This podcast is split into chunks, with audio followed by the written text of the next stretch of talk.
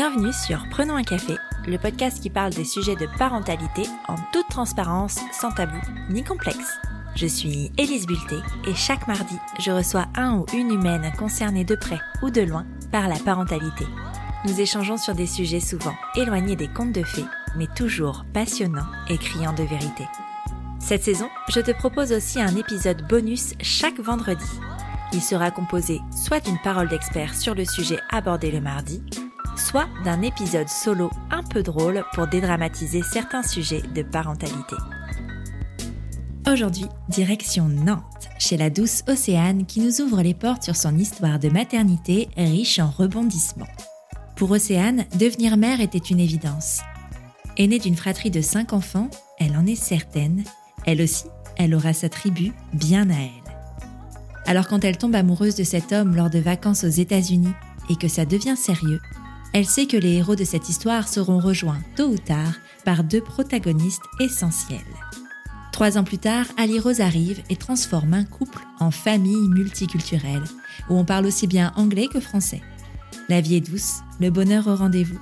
Alors c'est tout naturellement que Mélina arrivera à son tour à peine deux années plus tard. Sauf que cette fois, les choses se compliquent. Adieu sommeil et bébé paisible, bonjour reflux et portage comme bouée de sauvetage. Dans cette deuxième maternité, Océane se sentira très seule, au point qu'un jour, le point de non-retour soit atteint. La belle histoire à quatre se termine et c'est chacun de leur côté qu'Océane et son ex-mari écriront la suite. Avec toutefois ce trait d'union qui restera pour la vie. Ces deux merveilleuses petites filles comme témoins d'un amour passé, certes, mais d'une équipe parentale à jamais présente. Tu penses être seule à galérer? Mets tes écouteurs et prenons un café. Bonjour Océane. Bonjour. Bienvenue sur Prenons un café. Je suis super contente de te recevoir. Ça aurait été mieux si on se voyait en vrai, mais la distance fait que. Euh, et puis, il n'y a pas que la distance. On va pas refaire un résumé de la situation actuelle. Euh, fait que ben, ce sera à distance, mais ce sera déjà très très bien. Est-ce que tu peux te présenter en quelques mots, nous dire un peu qui tu es, s'il te plaît? Oui, alors je m'appelle Océane, j'ai 35 ans, j'ai deux enfants. Euh, je suis cadre dans la fonction publique et j'ai une activité accessoire de blogueuse slash petite influenceuse sur Instagram où je parle de parentalité, de maternage euh, essentiellement. Ah, c'est trop bien. Je vais te poser la question traditionnelle de prenons un café. Euh, tu vas y avoir le droit aussi, il n'y a pas de raison. Est-ce que tu as toujours désiré être mère? Ah oui, d'aussi longtemps que je me souvienne. Euh, je suis l'aînée de cinq enfants.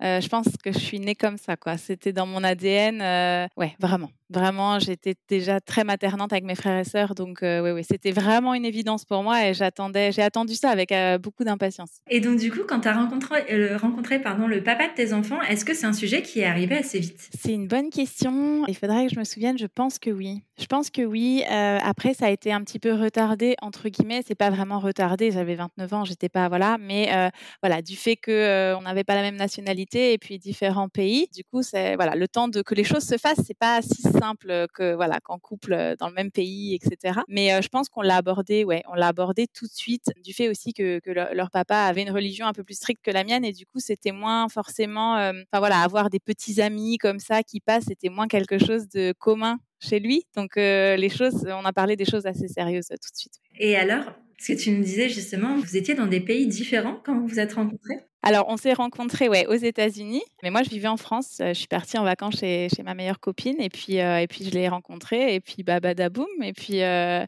voilà, je suis rentrée de vacances en France parce que bah, le visa de vacances, c'est le visa vacances. Et puis, bah, j'ai tout quitté ma vie ici et je suis partie le rejoindre là-bas. Donc voilà, et ensuite, on est rentré en France un an après. Et puis voilà, on a continué notre vie en, France, on s'est mariés et puis on a eu nos, nos deux filles. Trop bien, c'est chouette.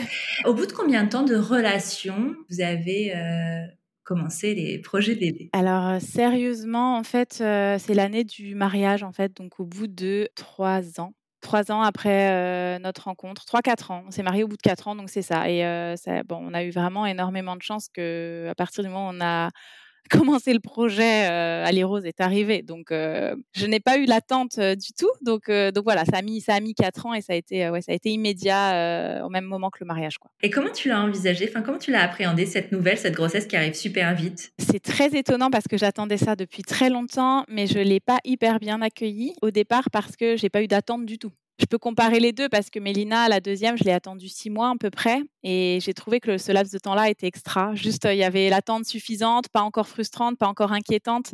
À Liro, je, ne l'ai pas vu venir du tout, quoi. Enfin, je veux dire, euh, en plus, j'étais pas euh, non plus toute jeune, j'avais presque 30 ans, euh, j'étais sous contraception depuis 15 ans. Je pensais vraiment que ça allait mettre une année, quoi. J'étais partie là-dessus et puis voilà, je, je m'y attendais pas du tout et du coup, pas préparée quoi. Pourtant, j'aime bien les surprises et tout, mais et puis je l'attendais vraiment. Elle était ultra désirée, mais j'étais prise de court quoi. Donc il a fallu un petit temps pour que je, que je m'y fasse. C'est vrai qu'on en parle assez peu finalement. On parle beaucoup de, ben, de toutes ces attentes et de tous ces parcours qui sont compliqués pour, euh, pour procréer. Mais c'est vrai que quand ça arrive très vite, ça peut créer un effet de surprise et juste on n'est pas prêt. Quoi. Bah, je pense que j'étais prête. C'est juste euh, vraiment, je m'en plaindrais pas du tout parce qu'on a une chance extraordinaire qu'elle arrive comme ça.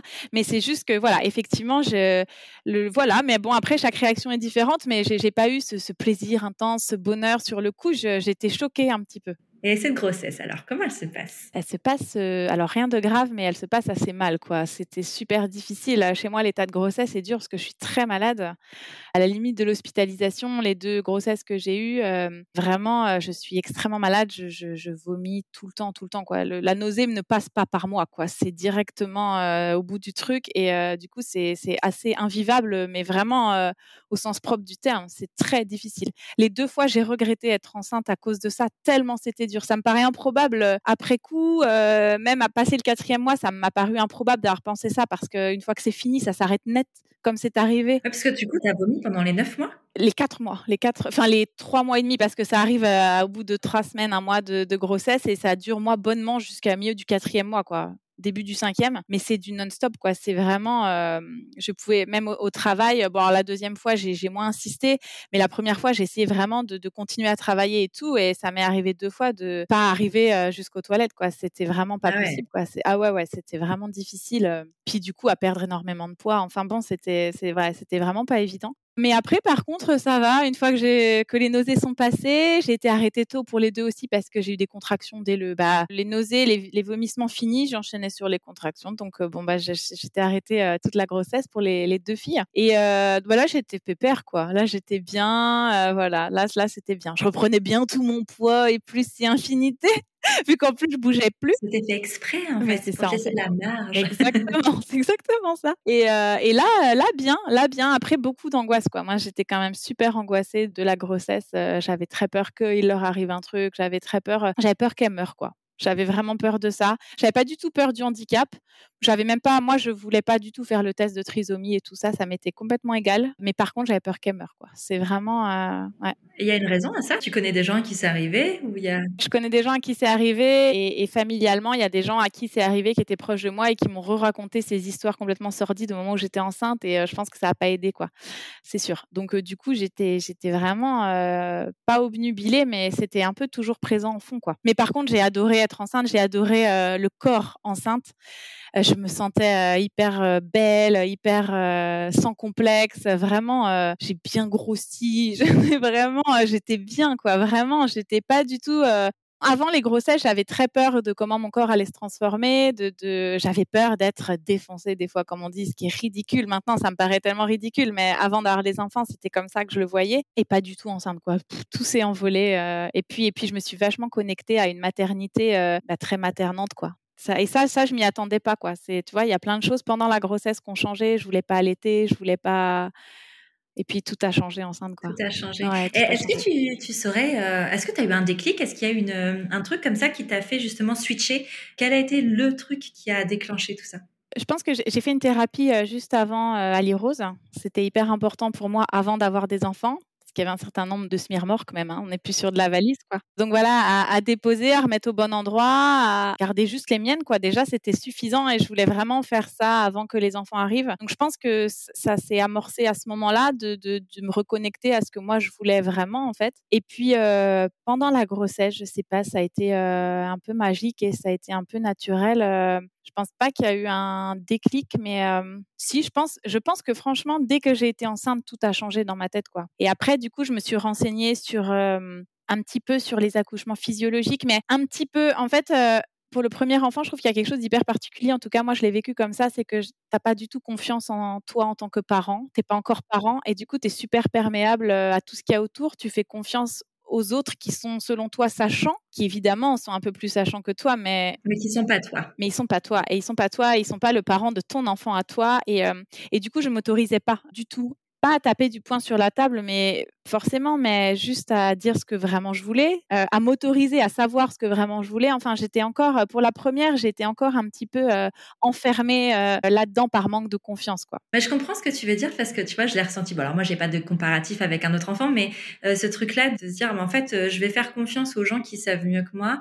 tant en termes de naissance, moi, je sais que par exemple, j'ai fait exactement tout ce qu'on me disait de faire pendant mon accouchement. J'étais ben très première de la classe, quoi. Alors que je sais très bien qu'aujourd'hui, parce que j'ai beaucoup plus de connaissances et si ça devait se reproduire, ben en fait, je serais vachement plus actrice finalement de tout ça. Tu peux pas savoir par exemple ce que c'est qu'une naissance avant de la vivre en fait. Tu peux pas, tu sais pas, c'est un, un, mystère total. Quoi. Surtout que je trouve que les choses ont énormément changé justement et comme on disait, on fait pas ça pour rien parce que je pense que les choses changent par rapport à ça à notre époque et pourtant ça remonte pas tant que ça. Je veux dire, moi, les un peu vieux de dire ça quand même. Mais ça fait un peu vieux, tu vois. Mais c'est un peu vrai quand même. Les choses ont vraiment beaucoup changé en très très peu de temps et, et moi je sais qu'au moment de la grossesse d'Ali Rose, euh, il y a bientôt 7 ans du coup, eh bien on n'en parlait pas du tout, du tout à ce point-là. Enfin, je veux dire, c'était euh, l'accouchement physiologique, le maternage, euh, le fait d'avoir le choix de son corps, le fait de tout ça, c'était vraiment, euh, c'était un peu quand on était encore un peu hippie, quoi. Ça s'était vu un peu encore comme ça. Et ça, ça a complètement changé, et heureusement. Et être hippie, c'est très cool, c'est pas du tout ça que je veux dire, mais c'était vu un peu de façon un peu marginale, et alors que beaucoup, beaucoup moins aujourd'hui. Et à l'époque, c'était ça. Et du coup, moi, j'étais encore un petit peu,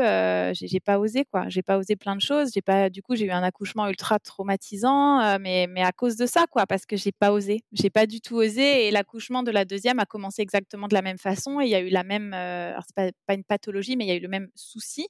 L'issue n'a pas du tout été la même, mais parce que, parce que là, il fallait pas m'approcher, il fallait pas me. Là, c'est moi qui décidais, quoi. Et ça s'est passé complètement différemment et merveilleusement la deuxième fois, alors que ça partait pareil, quoi. Eh, tu nous tises, tu nous tises, mais du coup, raconte-nous un petit peu cette naissance. Ce qui s'est passé, c'est que, alors déjà pour Ali Rose, j'ai été déclenchée, donc quand même, ça change un peu la donne. Je faisais du diabète, enfin, soit 10 ans du diabète de grossesse. Bon, on peut en reparler, mais bon, voilà. Et c'est vrai qu'elle bougeait plus trop. Après, les deux bébés étaient très différents. Hein. Les roses, c'était cool Raoul. Euh, fallait vraiment être très. Oh, ça, qu'est-ce que c'était bon les mouvements pendant la grossesse des bébés, c'était ouf. J'aurais, j'aurais passé ma vie à ça et les sentir et tout. Et bon, donc voilà. Donc euh, du coup, il y a eu, euh, il y a eu un, déclenchement. Enfin, y a, mais il n'y a pas, il a pas eu besoin d'hormones. Ils ont juste fait un décollement des membranes. J'ai eu ça pour les deux d'ailleurs, et les deux, le travail s'est lancé tout de suite. C'était vraiment, j'étais prête quoi. en plus, comme j'ai des contractions très très longtemps, en fait, c'est, un faux travail mais qui fonctionne parce que les deux fois, je suis arrivée à la maternité et, et j'ai était déjà très avancée en fait dans l'ouverture du col. Donc alors que il n'y avait pas de signe. Voilà. Et en fait, euh, ce qui s'est passé, c'est qu'Ali Rose, elle a, elle, elle a tourné, euh, comme sa sœur d'ailleurs. Elles se sont mis en OS. Donc, euh, du coup, c'est. alors, attends, normalement, ben, moi, elles naissent à l'envers, les miennes, du coup. Donc, je sais plus. C'est normalement la face en, vers le plafond, il me semble, un, bébé qui naît. Voilà. Et donc, moi, elles étaient dans l'autre sens. Et du coup, elles étaient coincées dans le sacrum, les deux, avec la tête vraiment en arrière et coincées dans le sacrum. Donc, évidemment, elles ne pouvaient pas sortir. Et le problème, c'est que pour Ali Rose, on m'a fait une péridurale parce que je ne pouvais plus, en fait, au bout de. Je devais être à, dilatation complète à midi. J'ai accouché à 8h30 du soir. Donc, elle est restée toute l'après-midi comme ça. C'était des souffrances terribles. J'ai fini par demander une péridurale que j'aurais pas dû avoir parce que j'ai des vis dans la colonne vertébrale. J'ai eu un gros. J'étais accidentée. Bon, j'étais j'ai des vis au niveau des lombaires. Et donc, du coup, euh, c'est pas tant au niveau des vis, mais c'est au niveau de tous les tissus autour qui sont très sclérosés. Du coup, le produit passe très mal, passe de façon très anarchique.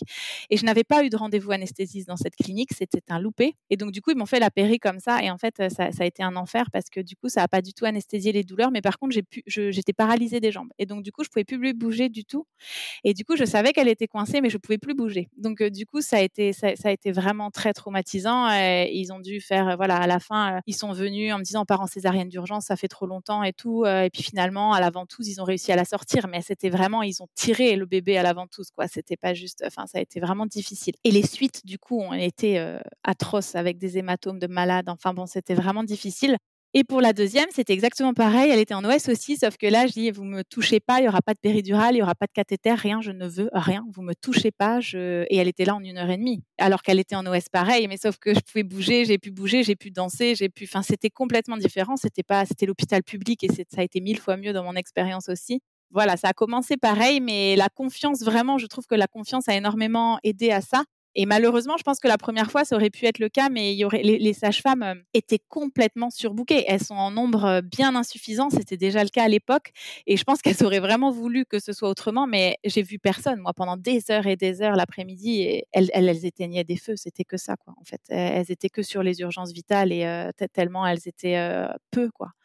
Donc, comme quoi, voilà, les accouchements peuvent, même en commençant pareil, l'issue peut être complètement différente et alors aujourd'hui, c'est plus du tout douloureux de parler de l'accouchement d'Ali Rose, mais j'en ai parlé il y a pas longtemps euh, sur Instagram d'ailleurs. C'est très récent, quoi. Ça fait quelques semaines, quelques mois que je peux en parler sans euh, avoir de boule au ventre ou les larmes qui montent et tout ça. Maintenant, vraiment, ça y est, c'est passé, mais ça a duré six ans, quoi. Qu'est-ce que tu as mis en place pour que justement tu arrives à passer au-dessus de, de ce trauma-là? Alors, j'ai demandé rendez-vous à la clinique, à l'anesthésiste, au gynéco, pour leur demander ce qui s'était passé, d'avoir mon dossier, de constater que dans mon dossier, il y avait des trous, qu'il y avait des heures sans plus rien, sans rien de noter, etc. Et j'ai eu une grande lettre d'excuse de la clinique de comment ça s'était passé, parce que toute la semaine en plus suivante a été une catastrophe à la clinique. Euh, mon allaitement a complètement foiré. Euh, j'y tenais énormément. J'ai pu allaiter à l'Irose cinq semaines euh, parce que les débuts ont très très mal commencé. Et donc voilà, donc je pense que la lettre de la clinique a aidé, mais on l'a eu très rapidement et j'ai quand même mis six ans à m'en remettre et je pense que là il y avait juste le temps quoi. J'ai vu quand même, euh, j'ai vu quand même quelqu'un, une psy. J'ai continué mon travail psy de toute façon euh, régulièrement, un petit peu par tranche pendant toutes ces années, donc euh, ça a dû aider. Mais je pense vraiment que le temps, juste le temps, a apaisé les choses quoi. Bon, alors ton petit bébé arrive, on va parler de l'arrivée d'Ali Rose. Comment ça se passe pour toi? Est-ce que tu te sens mère tout de suite ou est-ce que justement cet accouchement qui était quand même assez chaotique a euh, ralenti le processus? Bah, C'est une excellente question parce que je me pose encore la question de comment j'ai fait. En fait, euh, j'étais plus là quand elle est arrivée, on me l'a mise sur moi et je regardais la scène du dessus. J'ai vraiment ce souvenir-là. J'ai l'impression de planer au-dessus, de me voir avec mon bébé, machin et tout. Et pour autant, le mode maman euh, en pilote automatique s'est mis en route tout de suite. Quoi. Je l'ai tout de suite euh, récupéré, euh, mise au sein. Enfin bon, alors que je sais pas d'où ça sortait. Moi, j'ai jamais vu ma mère allaiter ou quoi que ce soit. Enfin, je...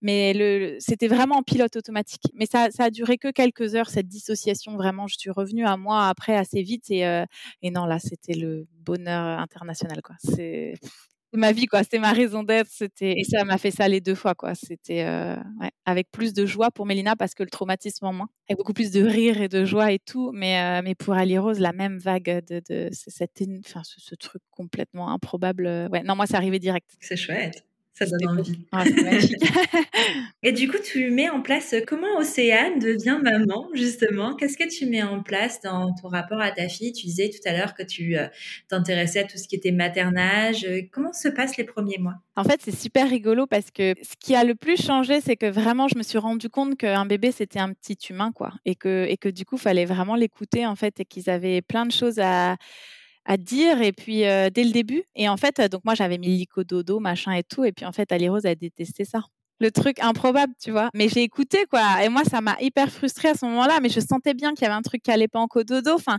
c'est pas qu'elle y trouvait pas. Elle était toute petite, mais je sentais bien qu'on la dérangeait. Enfin, et du coup, j'ai essayé vraiment. Et ça m'a un peu arraché le cœur de la mettre dans sa chambre, juste derrière le mur, quoi. Mais euh, dans un lit dans sa chambre. Et ben, elle a fait une nuit complète. Elle avait deux mois. Bon. Je comprends. Et j'ai vécu exactement la même chose. C'est fou. C'est dingue parce que moi, j'étais à fond, tu vois, genre, non, mais elle va rester avec nous dans la chambre et tout. Et en fait, euh, non, parce que elle faisait tellement, elle faisait plein de bruit en dormant. Elle, elle dormait très bien, tu vois. Euh, je l'allaitais et tout, donc je m'étais dit, ça va être quand même plus pratique. Moi, je détestais allaiter dans mon lit. Genre, oui, bah oui, je la prenais, j'allais dans le salon, donc ça n'avait même pas de sens, tu vois.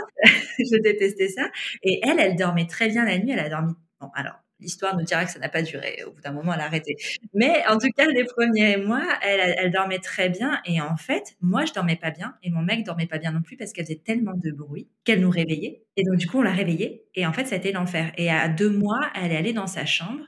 Et en fait, tout le monde dormait très bien. Le contre-exemple. Elle aimait pas le portage non plus. Enfin, tu vois, moi, j'ai euh, le contre-exemple. Voilà, c'était vraiment ça de l'écouter. Donc moi, elle était beaucoup portée. Par contre, elle était énormément en écharpe. Euh, l'allaitement, moi, c'est pareil. Mais il y avait plein de choses que je savais pas. Tu vois, euh, elle était couchée, mais moi, je pouvais pas physiologiquement à ce moment-là, vu l'état de ma poitrine à ce moment-là, c'était pas possible allonger. Mais ça, tu l'apprends après, en fait. Que des fois, c'est trop dur, c'est trop. Pendant quelques mois, c'est pas possible. Et puis après, quand tout s'assouplit, ça devient. Bon, bref. Mais tout ça, je le savais pas. Donc j'avais juste l'impression de pas y arriver. Enfin bon, c'était super compliqué et, personne dormait, pareil. Enfin bon, c'était voilà. Et puis bon bah, je pense que ça a été une sieste la première fois. Je l'ai mis dans son lit. Elle m'a fait genre une sieste de trois heures. Je dis ok, bon, bah, tente quoi quand même. Là, elle a l'air bien et puis ouais, et elle a fait ses nuits. Bon, par contre, elle s'est restée. Après, elle a toujours eu un sommeil. Il y a des gens plus chanceux que d'autres. non, mais j'ai eu mon lot après, donc ça va. mais, mais, voilà, donc c'était vraiment ça, je trouve, de, de vraiment l'écouter. Après, j'ai des parents, j'ai eu la chance d'avoir des parents qui avaient amorcé hein, ce changement-là par rapport à leurs parents, à eux, quoi. Vraiment en disant que déjà, les, je me souviens, alors les caprices, peut-être, est-ce qu'on en parlait vraiment? Peut-être déjà, on n'en parlait plus trop chez moi euh, quand j'étais enfant, mais surtout, ce que je me souviens, c'est que les bêtises n'existaient pas, quoi. Il y avait que des maladresses. Et ça, mes parents, ils le disaient toujours. C'est pas des bêtises, c'est une petite maladresse. On est tous maladroits parfois. Et, et c'était vraiment euh, ce, ce, ce commencement-là d'éducation positive et bienveillante. Il n'y avait pas du tout de mots là-dessus à l'époque. Et mes parents, ils passaient vachement pour des originaux, hein, souvent, hein, et des gens un peu laxistes, machin et tout. Et, euh, et en vrai, moi, je trouve pas, hein, pas du tout. Mais c'était juste ça qui commençait leur cheminement à eux, quoi. Donc voilà, donc c'est vraiment ça. Moi, quand je deviens maman, je, je pousse le truc euh, vraiment euh, au niveau du dessus à, à l'écouter et à essayer vraiment de, comprendre que quand il y a, elle fait quelque chose en tant que bébé qui est difficile pour moi, c'est dur pour elle avant tout. Et je suis vraiment très focus là-dessus à ce moment-là. J'ai encore évolué après parce qu'en fait, euh, négliger complètement ses besoins, c'est super difficile. Mais avec Aliro, c'était pas le cas parce que c'était un bébé très facile. Et les bébés sont pas tous pareils. Elle, elle était facile. On pouvait la poser. Elle pleurait peu. Elle avait pas de reflux. Elle souffrait pas. Elle dormait bien. C'était vraiment simple, quoi. Il y a bébé et bébé, quoi. Enfin, je veux dire, ils ont. Non, mais c'est important de le rappeler parce que. C'est important de le dire parce que moi, j'ai pu accéder à, ça, à cette éducation super positive, bienveillante, en écoutant les besoins de mon bébé et tout, mais parce que moi, j'ai mes besoins, ils étaient, ils étaient satisfaits. Je, dormais, je pouvais manger euh, assise, chaud, euh, je buvais mon thé, mon café. Enfin, c'était cool, quoi. Donc forcément, c'était quand même plus simple euh, quand tu commences avec un bébé comme ma deuxième, par exemple, voilà, qui est imposable pendant six mois, qui dort pas, qui a mal, que tu, enfin, c'est pas du tout pareil. Là, je veux dire, t'écoutes ton bébé, tu sais qu'il va pas bien, mais toi, t'es tellement dans le mal déjà, et, enfin, c'est pas du tout, du tout la même, la même chose. Quoi. Je pense que c'est important justement de remettre les choses dans leur contexte parce que parce que parfois, et c'est vrai que, de toute façon, en général, hein, mais tout ce qui est réseaux sociaux, on montre ce qu'on veut bien, et c'est important de le rappeler aussi, hein, c'est qu'on montre pas tout ce qu'on vit, et que du coup, ça peut aussi heurter des, euh, des parents qui seraient justement dans cette euh, phase-là de mal, de dire mais qu'est-ce que je fais moi qui fonctionne pas, pourquoi? Et alors qu'en fait, ça n'a rien à voir. Enfin, on tire un peu à la loterie ces histoires de bébés qui dorment et qui dorment pas. Enfin, je veux dire, moi, c'est vrai que c'était quelque chose où on a été très chanceux aussi. on l'a posée, elle était, enfin, d'un calme et d'un zen assez. Euh, je, je ne sais pas par quel miracle, hein, j'ai pas de potion magique non plus, tu vois. Et c'est pas le cas de tous les bébés et c'est difficile quand c'est pas le cas, mais ça n'a rien à voir avec ce qu'on peut faire de mieux ou de moins bien en fait. C'est absolument la preuve, tu as eu deux bébés complètement différents. Moi j'ai eu deux bébés et en plus si tu veux la première avec un accouchement, une naissance super traumatique et tout et pour autant elle était voilà, enfin bon, c'est c'est tout, c'est comme ça, il y en a une qui avait du reflux, l'autre pas. Enfin déjà rien que ça, ça te change complètement un bébé hein. Enfin, bah oui. tu vois, c'est et puis, in fine, euh, il y en avait une qui était super cool et tout ça, et puis qui est beaucoup plus sensible et insécure aujourd'hui. Et puis la deuxième, euh, qui a eu des premiers mois quand même, euh, voilà, difficiles avec son reflux et tout. Elle, je pense qu'elle en a quand même pas mal souffert et tout. Et puis qui, est, bon, qui a été du coup aussi ultra maternée à l'été. Mais les deux ont été très très maternées. Et puis, bon, bah, elles sont très très différentes aujourd'hui. Enfin, je crois que, enfin, ouais, c'est juste des gens hein, aussi. C'est juste des gens différents, quoi. Enfin. Et j'aime beaucoup justement que tu dises que ben tu as vu ton bébé comme un être humain à part entière parce que je pense que c'est parfois ce qui manque en fait ce côté de ben, se rendre compte que ben ils ont des, des, émotions, ils ont des sentiments et des besoins, tout comme nous on en a. Alors souvent on oublie que nous on en a, c'est ça, et il faut pas les oublier parce qu'en fait euh, cet adage de maman va bien, bébé va bien, c'est un peu vrai quand même. C'est hyper vrai. Ouais. Et c'est important de, mais c'est pas toujours facile à appliquer, en tout cas quand c'est un premier bébé, quand c'est les premiers mois, quand c'est difficile. Je trouve ça, c'est parfois facile à dire. Mais c'est hyper facile à dire. Enfin le côté, euh, là il y a, y a, des gens hein, qui surfent sur le truc avec, euh, je, je vais pas citer de nom, mais c'est vrai que de présenter le truc en disant oui, il faut prendre du temps pour soi. Et puis moi, j'ai une révélation le jour où j'ai su qu'il fallait que je m'occupe de moi et tout. Non, mais très bien. Hein. C'est possible quand les enfants sont plus grands. C'est possible quand on a des bébés cool. C'est possible. Enfin, je veux dire, c'est pas toujours possible. Je suis désolée. Mais enfin, moi, je veux dire, euh, j'ai atteint un, état d'épuisement euh, pour Mélina, mais je pouvais pas faire autrement. Et à refaire, je pourrais pas non plus faire autrement. Enfin, c'est juste qu'à un moment donné, on est en mode survie. Je l'ai pas connu pour la première, je l'ai connu pour la deuxième, et à refaire, je pourrais pas faire autrement. C'est juste qu'il fallait passer par là. Que veux-tu faire? Enfin, c'est, je veux dire, et c'était pas parce que je prenais pas de temps pour moi, c'était que le temps il n'existait pas en fait. c'était, je veux dire, et ça, ça vraiment, je trouve que c'est très très mensonger. Et les gens qui surfent là-dessus, ils le disent pas, mais ils ont des familles autour, ils ont plein de relais autour, et ça ils le disent pas. Et ça, c'est ça qui m'agace quand on est seul, qu'on n'a pas de famille autour du tout, qu'on n'a pas de relais, qu'on n'a pas de ben on fait comment? Ben on fait et on survit et le temps pour soi, il arrivera plus tard. Alors oui, ça serait l'idéal de le prendre, ça serait mieux pour tout le monde, mais on peut pas quoi. Et au-delà de ça, tu as les aléas de la vie en fait qui font que c'est pas possible. Tu vois, parce que cette révélation comme tu dis de prendre soin de soi, moi je l'ai eu mais euh, quand je suis sortie du tunnel, si tu veux. oui, mais bien sûr. Donc ouais, j'ai eu cette révélation. C'est pas toujours possible et je trouve que c'est voilà, il y a un petit côté euh, du coup on se dit mais merde, euh, pourquoi moi j'arrive pas à prendre ce temps d'épanouissement personnel et tout? Mais je sais pas toujours possible. Il y a des moments c'est pas possible en bah fait quand et ça peut être parce que tes bébés dorment pas mais ça peut être aussi parce que tu as d'autres facteurs dans ta vie qui qui enfin, je veux dire, il y a plein de choses enfin pour prendre un exemple personnel parce que je le connais bien, mon mec a fait un burn-out. Et ben en fait, pendant ce temps-là, bah, c'était pas possible en fait. Ma fille pouvait être aussi cool qu'elle voulait, juste c'était pas possible parce que j'étais euh, ben la bouée. Bah oui, et ça, ça, ça, s'est arrêté, ça s'est arrêté, tu vois. C'est important de dire qu'à un moment ça s'arrête. C'est ça.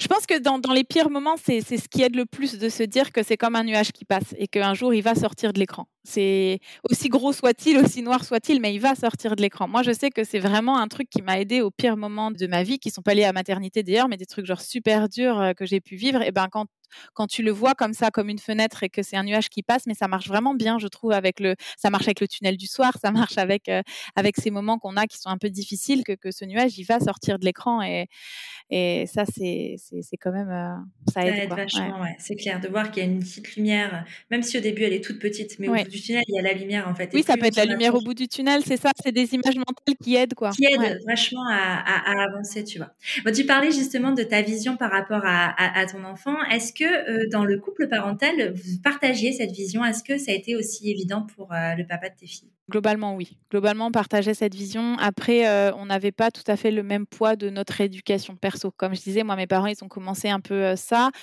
Ses parents, à lui, étaient plus traditionnels, même si aux États-Unis, quand même, l'enfant est beaucoup plus respecté en tant que personne qu'en France. Hein. C'est quand même pas du tout, du tout la même éducation.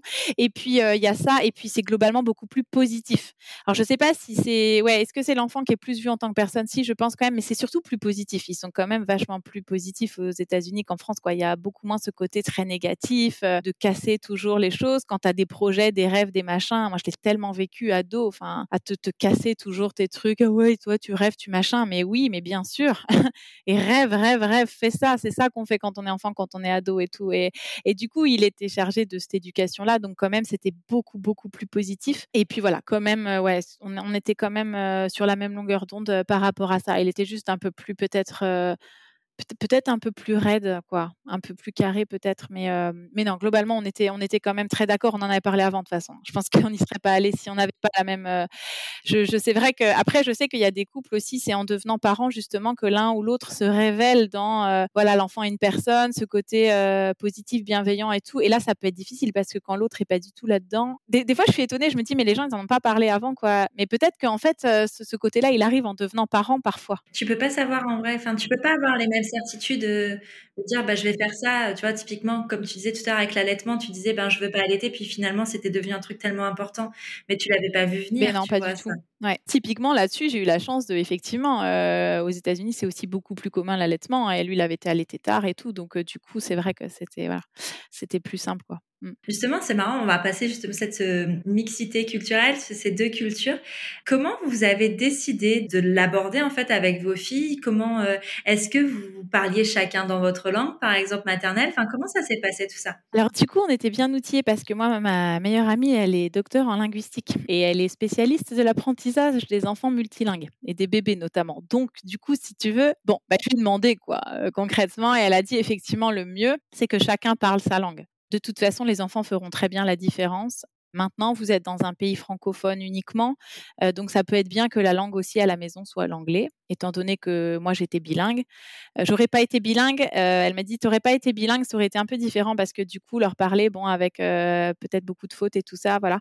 Mais dans la mesure où mon niveau d'anglais était suffisant, voilà, on, a décidé, on en a parlé, on a décidé que lui, ça serait anglais exclusivement, que la langue de la famille soit l'anglais à la maison et que moi je parle aux enfants par contre en one-to-one exclusivement en français, quoi, dans ma langue, euh, dans ma langue maternelle. Donc voilà. Donc du coup, euh, c'est ce qui a permis. Euh, elles avaient déjà suffisamment de français autour, quoi. Tu vois, si tu veux, et pour que ce soit que anglais à la maison. Je leur parlais souvent en anglais en fait à elles aussi, et puis ça arrive encore parce que bah c'est tellement dans nos vies que bon voilà. Est-ce que du coup, elles ont dit leurs premiers mots en français, en anglais? Comment ça s'est passé? En anglais pour Ali Rose, c'était Daddy. Et puis Mélina, Mélina, je crois que c'était Sun, le soleil. En fait, les enfants, ils choisissent, euh, les multilingues, ils choisissent la langue. Quand ils veulent dire un mot, quand tout au début, ils choisissent ce qui est le plus simple à prononcer. Hein. Tout simplement, c'est normal. Euh, c'est comme en français, juste là, eux, ils ont plus de langues, mais du coup, eux, ils ne voient pas du tout la différence. Ils, ils choisissent juste euh, pour soleil, par exemple, typiquement, bah, soleil, c'est beaucoup plus dur à dire que sun. Et du coup, ça a été sun, quoi. Et pour Aliro, sûrement que le, le 2 était plus facile que le peu. Enfin, c'est comme ça que ça se fait, quoi. Et du coup, c'est trop mignon parce que jusqu'à 3-4 ans, ils mixent énormément les deux langues. Du coup, dans une phrase, eh ben, ils disent une phrase complète et les mots sont en français ou en anglais selon ce qui est le plus facile à dire. C'est trop mignon. Il n'y a pas que ça, il y a aussi euh, évidemment selon ce qu'ils ont eu l'habitude d'entendre, dans quelle langue c'était, mais il y a de ça aussi. C'est juste trop mignon. Bah, c'est fini, ça. Elle, confond, elle, elle, mélange plus, elle, très peu. Mélina encore un petit peu, mais très peu. Elle mélange plus trop, non. Mais tu vois, tu as le même phénomène quand tu pars euh, à l'étranger et qu'après tu, tu reviens et tu essayes de parler en, dans ta langue maternelle et en fait tu trouves plus les mots. Bien sûr, et c'est normal. Et je sais qu'il y a des gens, quand tu as vécu aux États-Unis, que tu rentres ou les gens qui vivent à l'étranger et qui rentrent et ils ont évidemment plein de mots dans la langue et il y a des gens pour qui ils trouvent que c'est euh, très. C'est un peu se la péter, c'est. Snob et tout, mais en vrai, quand tu as connu ce phénomène, pas du tout. C'est que tu as vécu des choses dans une autre langue et quand tu les expliques, et eh ben, parfois le mot te manque parce que tu dois le traduire toi dans ton esprit. Donc euh. Complètement. Et puis tu vois, parce que moi j'ai vécu euh, à Vancouver au Canada dans un an, donc on parlait en anglais, et même mes pensées se transforment. Alors que tu vois, ma langue maternelle reste le français, tu vois, mais je finissais à la fin par penser en anglais en fait. C'est un truc de fou. Alors j'imagine que vraiment dans quand tu nais avec ça, enfin quand tu nais avec les deux langues, ça doit vraiment, euh, enfin dans le cerveau, ça doit être assez assez sympa voir les, les, les circuits tout ça. Ah bah oui, c'est sûr. Au bout de combien de temps vous avez décidé de faire un deuxième bébé? Est-ce que pour toi c'était clair dans ta tête que tu voulais plusieurs enfants? Ah oui. Ah oui, oui. Ah oui, oui, oui. Puis, euh, puis beaucoup, euh, je veux dire, euh, ah oui, oui. Moi, je... bon, voilà, je suis une famille de cinq enfants. J'ai, bon, mes parents ont fini par se séparer, mais j'ai vraiment une enfance et une adolescence, enfin, heureuse, quoi, de, manière globale. Et, j'ai des souvenirs plutôt très joyeux. Et, et, voilà, et mes parents bossaient à plein temps tous les deux, malgré qu'on était cinq. Et j'ai pas, hum, je sais que maman, parfois, elle en pouvait plus, mais globalement, elle kiffait, quoi. J'ai vu ma mère kiffer être mère, quoi. Donc, euh, forcément, euh, bah, ça, ça donne envie et puis euh, c'est très positif, quoi. Et moi, c'est pareil, en fait. J'adore ça. C'est et même s'il y a des, évidemment, quand, quand, tu travailles beaucoup, etc., et que, que tu travailles pas d'ailleurs, ça n'a aucun rapport, mais juste la vie faisant, avec tout le reste, parfois, c'est il y a des petits moments d'épuisement de, et de désespérance, là, particulièrement entre 19 et 21 heures, là, parfois. Mais non, c'est, ouais, non, c'était vraiment, j'étais trop heureuse. Et puis, du coup, c'était tellement simple, la première bah, que bah, Banco pour le deuxième, quoi. Puis bah, juste le temps qu'elle arrive. Elle serait arrivée direct comme sa sœur, elles auraient eu qu'un an et quelques d'écart, quoi. Ouais. Tu vois, mais euh, c'est juste que voilà, ça a mis un peu plus de temps. Du coup, elles ont tout pile deux ans d'écart. Mais euh, ah bah non, mais c'était Banco. Ah bah une petite, euh, une, première comme ça facile. Quoi? Mais ok, quoi. J'en veux 12. ouais, c'est ça. Bon, alors après, le gap était pas le même, quoi. C'est de 0 à 1, ça a rien changé à la vie, mais parce que c'était tellement simple que les sorties se faisaient toujours autant. On l'emmenait, on pouvait dormir dans une chambre. Alors, mais vraiment, là, de 1 à 2, c'était pas la même. Ah, Comment tu l'as vécu ce gap justement de, de l'arrivée de ta deuxième fille et te rendre compte que c'était pas du tout la même chose? Euh, bah, je pense que c'était pas tant le fait de passer de 1 à 2, c'est que c'est que la deuxième avait des besoins qui étaient autres quoi et qui étaient beaucoup plus intenses. Hein. Juste physiquement, il y a eu plusieurs choses quoi. Juste physiquement, le fait de pas pouvoir la poser du tout, ça a duré euh, entre 6 et 8 mois, mais elle était imposable quoi. Je veux dire, c'était moi physiquement, elle était en portage tout le temps, tout le temps, tout le temps. C'était compliqué. En plus, voilà, leur père a changé de job entre temps, euh, il était en télétravail à la maison, c'était invivable dans un appartement. J'ai déménagé, mais lui il était en déplacement, donc j'étais toute seule avec deux bébés. Euh, voilà, une en portage, l'autre à la crèche pour que je puisse faire les cartons et tout. Mais enfin, tu vois, c'était dense quoi, c'était assez intense ce moment-là, mais je sais pas, je l'ai pas mal vécu du tout du tout, du tout. À ce moment-là, je, kiffais trop, quoi. Je dormais pas. Je savais que ça allait passer. Mais c'est vrai que je dormais pas du tout. C'était physiquement très, très difficile. Je mangeais du sucre. J'essayais de, voilà, de tenir. Hein. Enfin, je veux dire, c'était de la survie, quoi. Vraiment, c'était de la survie, mais c'était de la survie heureuse. Hein. Pourtant, euh, franchement, euh, j'ai atteint un, grade d'épuisement. Je me suis endormie au volant deux fois en emmenant les enfants le matin à la crèche, hein, en partant au boulot, avec elle dedans le matin. Donc, euh, toi, c'était là, j'ai été arrêtée à ce moment-là parce que bah, ça devenait vraiment dangereux. En plus, j'étais toute seule. Leur papa était beaucoup en déplacement. Mais euh, donc, j'ai atteint ce stade-là, mais heureuse vraiment. Enfin, j'ai jamais une seconde, une demi-seconde regretté d'avoir fait mes enfants. Jamais. Mais jamais malgré le, plus dur de dur que ça a été, euh, voilà, c'est jamais, jamais, c'était toujours du bonheur, quoi, toujours. Et il y a toujours eu, même dans les journées les plus sombres, même, euh, mais c'était plus que dans la journée, je veux dire, il y a toujours eu plusieurs fois par jour des grands bonheurs, quoi j'ai pas fait de dépression postpartum, quoi, du tout, malgré l'épuisement. J'ai vraiment atteint l'épuisement physique, mais bonheur, quoi. Mais voilà, c'était surtout de l'endurance physique, comme tu dis, c'était ça. Ça n'atteignait pas forcément ton moral, même si ça fluctue forcément. Mais... Oui, oui, ça fluctuait, mais il n'y a jamais eu de grosses périodes sombres, en fait, quoi. C'est à ce moment-là, ça, ouais, non, ça, ça c'est toujours. toujours euh, Et peut-être que c'est justement ça qui t'a permis de tenir aussi. Euh. Oui, je pense, ouais, ouais, ouais, je pense, ouais, de pas m'écrouler, de pas devoir partir en maison de repos et tout, parce que c'était de ce niveau-là, quoi, physiquement. Mais euh, non, c'est vrai que j'ai pas eu besoin, quoi. Aujourd'hui, tu n'es plus avec le papa de tes filles? Non, on s'est séparés. Ouais. Au bout de combien de temps? Euh, Comment ça s'est passé en fait? Est-ce que euh, c'était déjà sous-jacent quand il y a eu la deuxième ou alors c'est venu après? Non, c'est venu après. C'est venu, c'est venu quand elle était petite. c'est venu quand il a changé de travail, quand le travail a pris une place démesuré à mon sens, mais pas aussi. je pense, et c'est bien pour ça que évidemment ça n'a pas pu continuer. Quoi. On a, je pense, on n'a plus les mêmes forcément plans de vie ou priorités, etc. Et puis façon de voir les choses. Et, je me suis retrouvée hyper seule moi dans cette survie. Vraiment, du coup, je pense que les ouais, jusqu'aux quatre mois, vraiment jusqu'aux quatre mois, c'était génial. Et puis, il y a eu ce changement de boulot quand Mélina avait quatre mois et là, tout a changé vraiment. on a déménagé tout ça et j'étais de plus en plus seule, quoi. Je... Parce que j'avais une endurance que tout le monde n'avait pas non plus. Et du coup, moi, j'ai pas dormi pendant 18 mois et deux ans presque. Et voilà, et je pense être à mes côtés autant de temps, la nuit et tout, c'était c'était pas forcément faisable. Enfin bon, en tout cas, j'ai ouais, j'ai été assez seule à ce moment-là, dans cette période-là de survie, ou assez seule, ou en tout cas pas suffisamment épaulée, ça c'est sûr. Et du coup, en fait, ce qui s'est passé, c'est que euh, les déplacements euh, de leur papa étaient la moitié du temps et c'était beaucoup plus simple pour moi d'être seule avec les enfants, d'être vraiment seule. Parce que tu mettais en place une routine qui était propre à toi et c'est vrai que quand tu, une personne qui vit pas 24 heures, enfin au quotidien avec toi dans cette routine, ça, ça capote tout en fait. Et c'est très difficile hein, pour les gens euh, où il y a des gens qui sont à distance régulièrement hein, parce que ça oblige d'être en constante adaptation et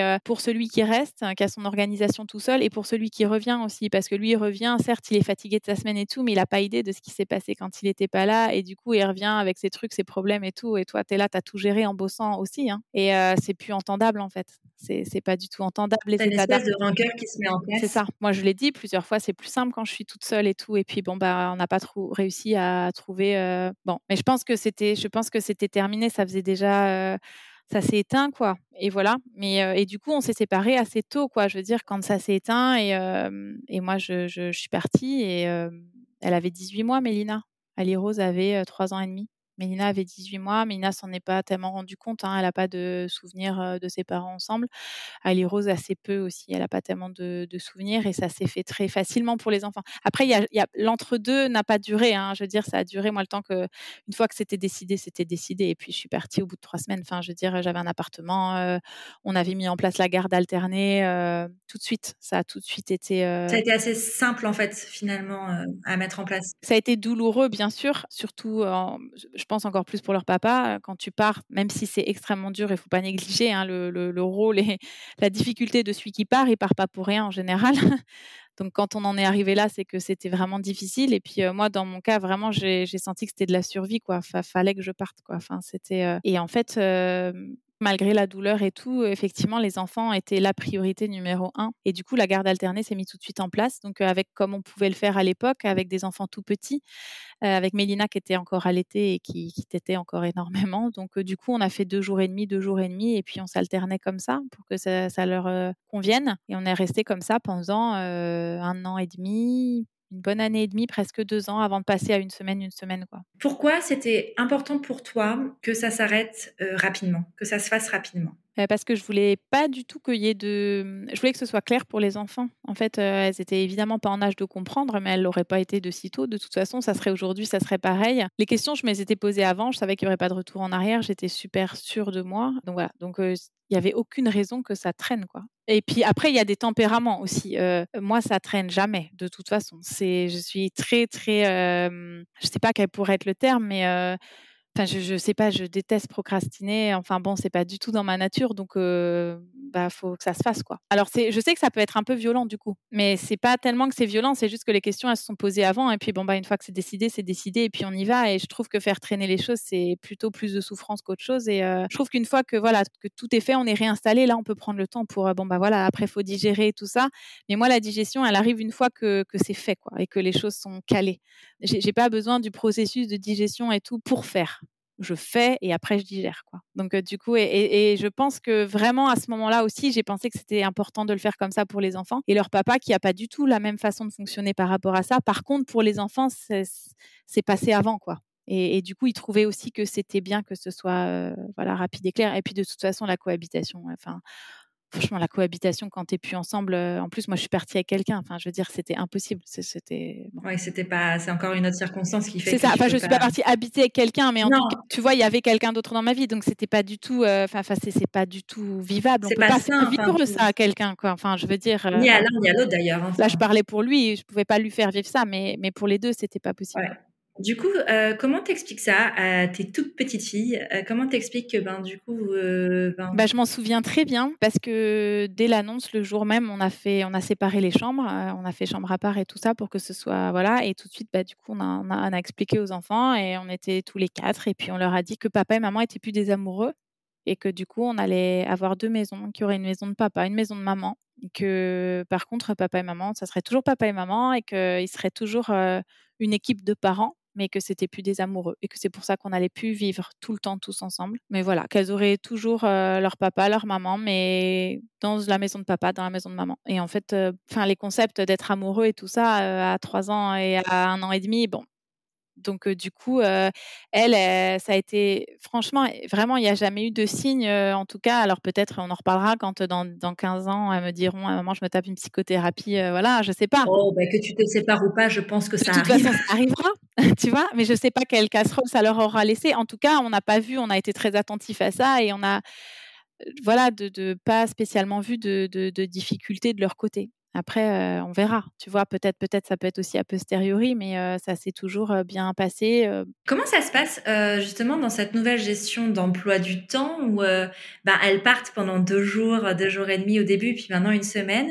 J'ai envie de te poser la question comment toi tu le vis? Et aussi comment elles, elles le vivent en fait cette séparation. Ah ben moi ça a allégé ma vie, enfin puissance 1000. Hein. Enfin je veux dire parce que parce que j'avais plus leur père à gérer, parce que il y a ça aussi quoi. Je veux dire, je pense qu'il y a des papas aussi bien ils veulent faire, mais ils se rendent quand même pas compte hein, souvent de, de, la charge mentale. On en parle de plus en plus, mais c'est pareil à ce moment-là. C'était quand même il y a quelques années, on en parlait moins quand même. C'était pas autant intégré et moi je, je, disais pas suffisamment non plus, tu vois. Mais je disais pas parce que j'étais pas entendue. Si quand tu dis t'es la chieuse forcément Enfin, tu vois ce que je veux dire. C'est bon, bah tu dis plus assez vite, quoi. Et donc bon bah voilà, faut à un moment donné, bah tu pars, quoi. Donc moi, ma vie, elle s'est beaucoup simplifiée en fait. En garde alternée, je me suis reposée, j'ai dormi la moitié du temps déjà. J'en avais vraiment vraiment besoin. Et puis ben juste ma charge mentale, elle a été divisée quasiment par deux, quoi, parce que j'avais tout quasiment. Franchement, et on s'en est rendu compte en partant. et leur père a l'a reconnu aussi parce que lui, pour le coup, sa vie, ça, ça s'est vachement alourdi, quoi. Et il m'a dit plusieurs fois, je me rendais pas compte de l'ampleur de la chose, quoi. Donc j'ai essayé moi d'accompagner ça. Euh, tu vois, j'avais prévu quand je suis partie des vêtements pour les enfants en plusieurs tailles, qu'il ait tout ce qu'il faut pendant plusieurs mois, le temps qu'ils se fassent euh, à comment on choisit des vêtements des enfants, les tailles, tout ça. Tu avais déjà encore une charge aussi sur la séparation et la gestion. Oui, ah oui, non, mais c'est pas c'est pas complètement complètement partagé encore. Hein. Et puis ça le sera jamais, c'est pas grave, mais c'est tout à fait vivable. ça ne l'était pas euh, et ça l'est devenu. Donc déjà voilà. Mais voilà, je j'expliquais les tailles, bien sûr, puisque je m'occupe. Mais bon, après c'était, j'allais pas le laisser comme ça, tu vois ce que je veux dire? Enfin, Puis de toute façon, c'est juste un moment où quand c'est toi qui as pris, de toute façon, c'est comme quand tu, euh, au travail, tu changes de poste ou enfin, tu vas quitter ton entreprise, tu fais une passation. C'est un peu le même délire, tu vois. C'est pareil. Et elle, bah, elle, c'est difficile de parler pour elle, tu vois. Je sais qu'il y a quelque chose qu'on a changé, c'était que quand on passait d'un parent à l'autre euh, en direct, c'était très compliqué. Mais c'est normal, ça leur faisait une espèce de conflit de loyauté hyper difficile. Donc du coup, dès que ça a été possible, il a fallu que les deux soient à l'école. Euh, maintenant, on fait ça le vendredi. Quoi. Il y en a un qui les dépose le vendredi matin, l'autre les récupère le vendredi soir, et c'est beaucoup plus simple pour elles. Quoi. Et euh, il y a ça qu'on a changé vraiment en voyant que elle c'était difficile. Il y a ça et passer une semaine, une semaine. On l'a vraiment fait pour elle parce que c'était plus dur pour nous. Parce que euh, une semaine sans ses enfants, c'est long. une semaine tout seul avec aussi, parfois c'est long, tout seul. Mais bon, ça c'est moins ça, c'est plus dans l'autre sens. C'est qu'une semaine sans, c'est long. Ça c'était dur pour nous, pour chacun de nous. Mais elle, ça a été beaucoup plus simple dans leur gestion d'avoir une semaine avec un, une semaine avec l'autre, toujours les mêmes jours de changement, etc. Parce que quand on fait deux jours et demi, deux jours et demi, en fait on fait deux jours et demi, cinq jours parce qu'on coupe pas dans le week-end donc, on fait du lundi au, mercredi midi, puis du mercredi midi, il y en a un jusqu'au dimanche, et puis après, on échange la semaine d'après. Enfin, c'est quand même c'est ingérable pour un enfant qui construit sa gestion du temps, tu vois? Enfin, ça, son idée du temps, de la chronologie et tout, c'était pas gérable. Donc ça, on a changé pour elle aussi une semaine, une semaine, et ça, ça a été dur pour nous au début. Vraiment, euh, ça, c'était vachement difficile de les laisser et de savoir qu'on les reverrait pas pendant une semaine, qu'on allait être tout seul. Parce qu'en plus, tout ça, ça s'est fait au moment du Covid et tout. Donc, euh, ah tu vois, avec, euh, en étant seul, du coup, tu es seul au monde, quoi. Hein. Quand elles partent, ça, c'est vachement difficile. Mais, mais bon, voilà, c'était mieux pour elle. Et puis, voilà, on l'a fait comme ça, quoi. Puis, bah, on s'y est fait. Donc c'est toujours des fois difficile. Bah, maintenant, elles sont plus grandes, donc on s'arrange, tu vois. Là, je les récupère milieu de semaine, tout ça. Bon, on s'arrange différemment. Mais à ce moment-là, on était, et on, se l'est dit même. Nous, du coup, des fois, on se voyait euh, en off sans les enfants pour discuter euh, des enfants, de, choses à faire et tout. Mais parce que pour elles, il fallait que ce soit très strict et vraiment pour qu'elles elles aient des repères euh, vraiment sûrs, tu vois. Ouais. Tu disais tout à l'heure que toi, tu pourrais avoir deux, trois et quatre encore d'autres enfants. Est-ce que c'est un désir que tu as toujours aujourd'hui?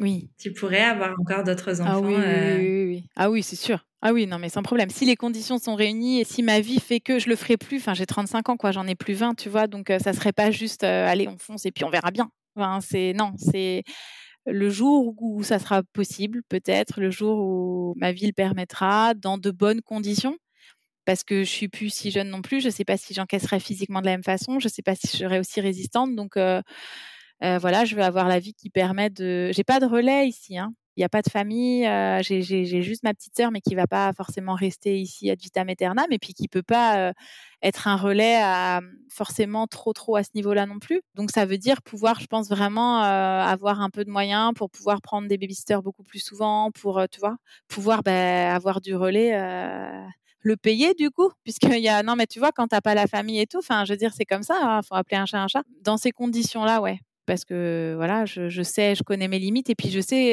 ce que ça peut être un bébé très très intense. Je pense pas que ça puisse être plus que ça, même si j'ai pas connu, j'ai eu enfin beaucoup de chance de pas connaître vraiment la maladie ou le handicap, tout ça, tu vois, où ça peut être vraiment encore très différent et probablement un cran au-dessus, peut-être. En tout cas, je sais à quel point ça peut être intense, je sais à quel point ça peut être difficile physiquement, j'ai plus le même âge, donc voilà, c'est beaucoup plus raisonné, mais, mais j'aimerais beaucoup, mais moi, je, si je peux en refaire deux ou trois, il n'y a pas de problème. Quoi. Tu vois, tout à l'heure, tu disais euh, que tu étais partie, euh, tu avais quelqu'un d'autre quand tu as quitté euh, le papa de tes filles. Comment tu gères justement cette partie-là, la, la, vie amoureuse avec des enfants? Tu leur présentes tu... Non, pas trop après, euh, ça, j'ai pas.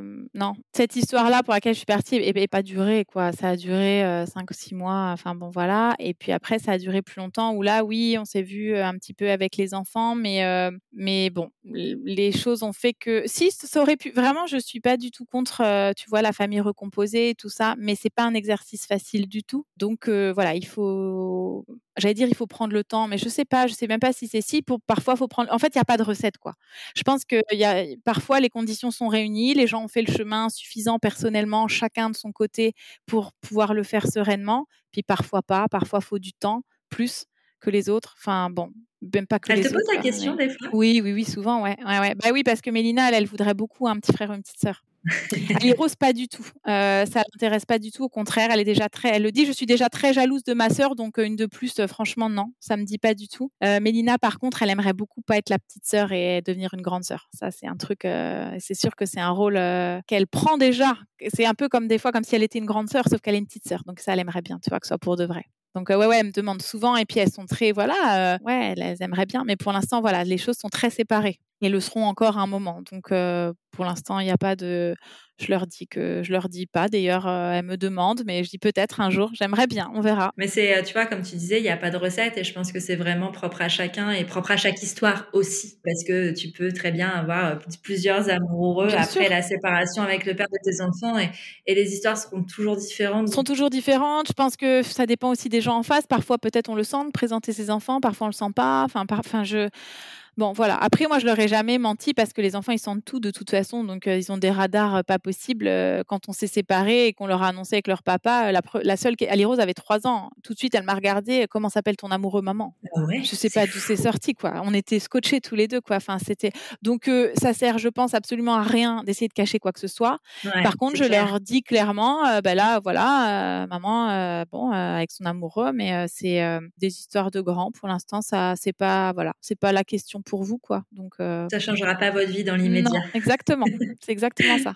ben, super, mais merci beaucoup Océane pour euh, tes mots, pour ta franchise, ton honnêteté. Tu nous disais que tu racontais plein de choses sur les réseaux. Où est-ce qu'on peut te trouver? Alors sur Instagram, donc euh, ma page c'est I You. Alors je raconte, j'ai beaucoup beaucoup raconté hein, à l'époque sur la maternité, l'allaitement et tout ça. Beaucoup moins, je suis beaucoup plus discrète sur sur ma vie privée, sur celle de, des enfants aujourd'hui, parce qu'au-delà de l'image, je les ai très vite plus montrées, mais je trouve que de parler aussi de leur vie comme ça sur les réseaux, c'est très différent, tu vois, dans un contexte encadré comme là, parce que du coup, les gens, ils viennent écouter un podcast en sachant ce qu'ils vont écouter, etc. C'est pas du tout la même chose quand on, on apparaît dans des stories publiques des gens comme ça. C'est pas du tout pareil. Donc, euh, du coup, voilà, c'est plus, plus feutré aujourd'hui. Mais, euh, mais c'est toujours le cas sur ma page à Inantio. Ouais. Eh ben, super. Merci beaucoup, Océane. Bah, C'était un plaisir. Merci beaucoup à toi. J'espère que ce nouvel épisode t'a plu. Si c'est le cas, je t'invite à mettre des étoiles et des commentaires sur Apple Podcasts, iTunes et désormais Spotify pour m'aider à mettre en avant le podcast. Tu peux aussi partager l'épisode sur tes réseaux sociaux, en parler autour de toi, bref, faire en sorte que Prenons un café soit connu du plus grand nombre. Tu peux aussi soutenir Prenons un café sur Tipeee. J'ai très envie d'emmener le podcast encore plus loin, mais pour ça, j'ai besoin de toi. Alors si le cœur t'en dit, tu peux entrer dans l'aventure avec quelques euros. En échange, de nombreuses contreparties trop sympas t'attendent. Rendez-vous sur la page Tipeee de Prenons un café. Tu es sur Prenons un café, le podcast qui parle des sujets de parentalité en toute transparence, sans tabou ni complexe. Je te retrouve mardi prochain pour un nouvel épisode. Abonne-toi à Prenons un café sur ton appli de podcast préféré pour ne rien manquer. D'ici là, prends bien soin de toi. Autour d'un café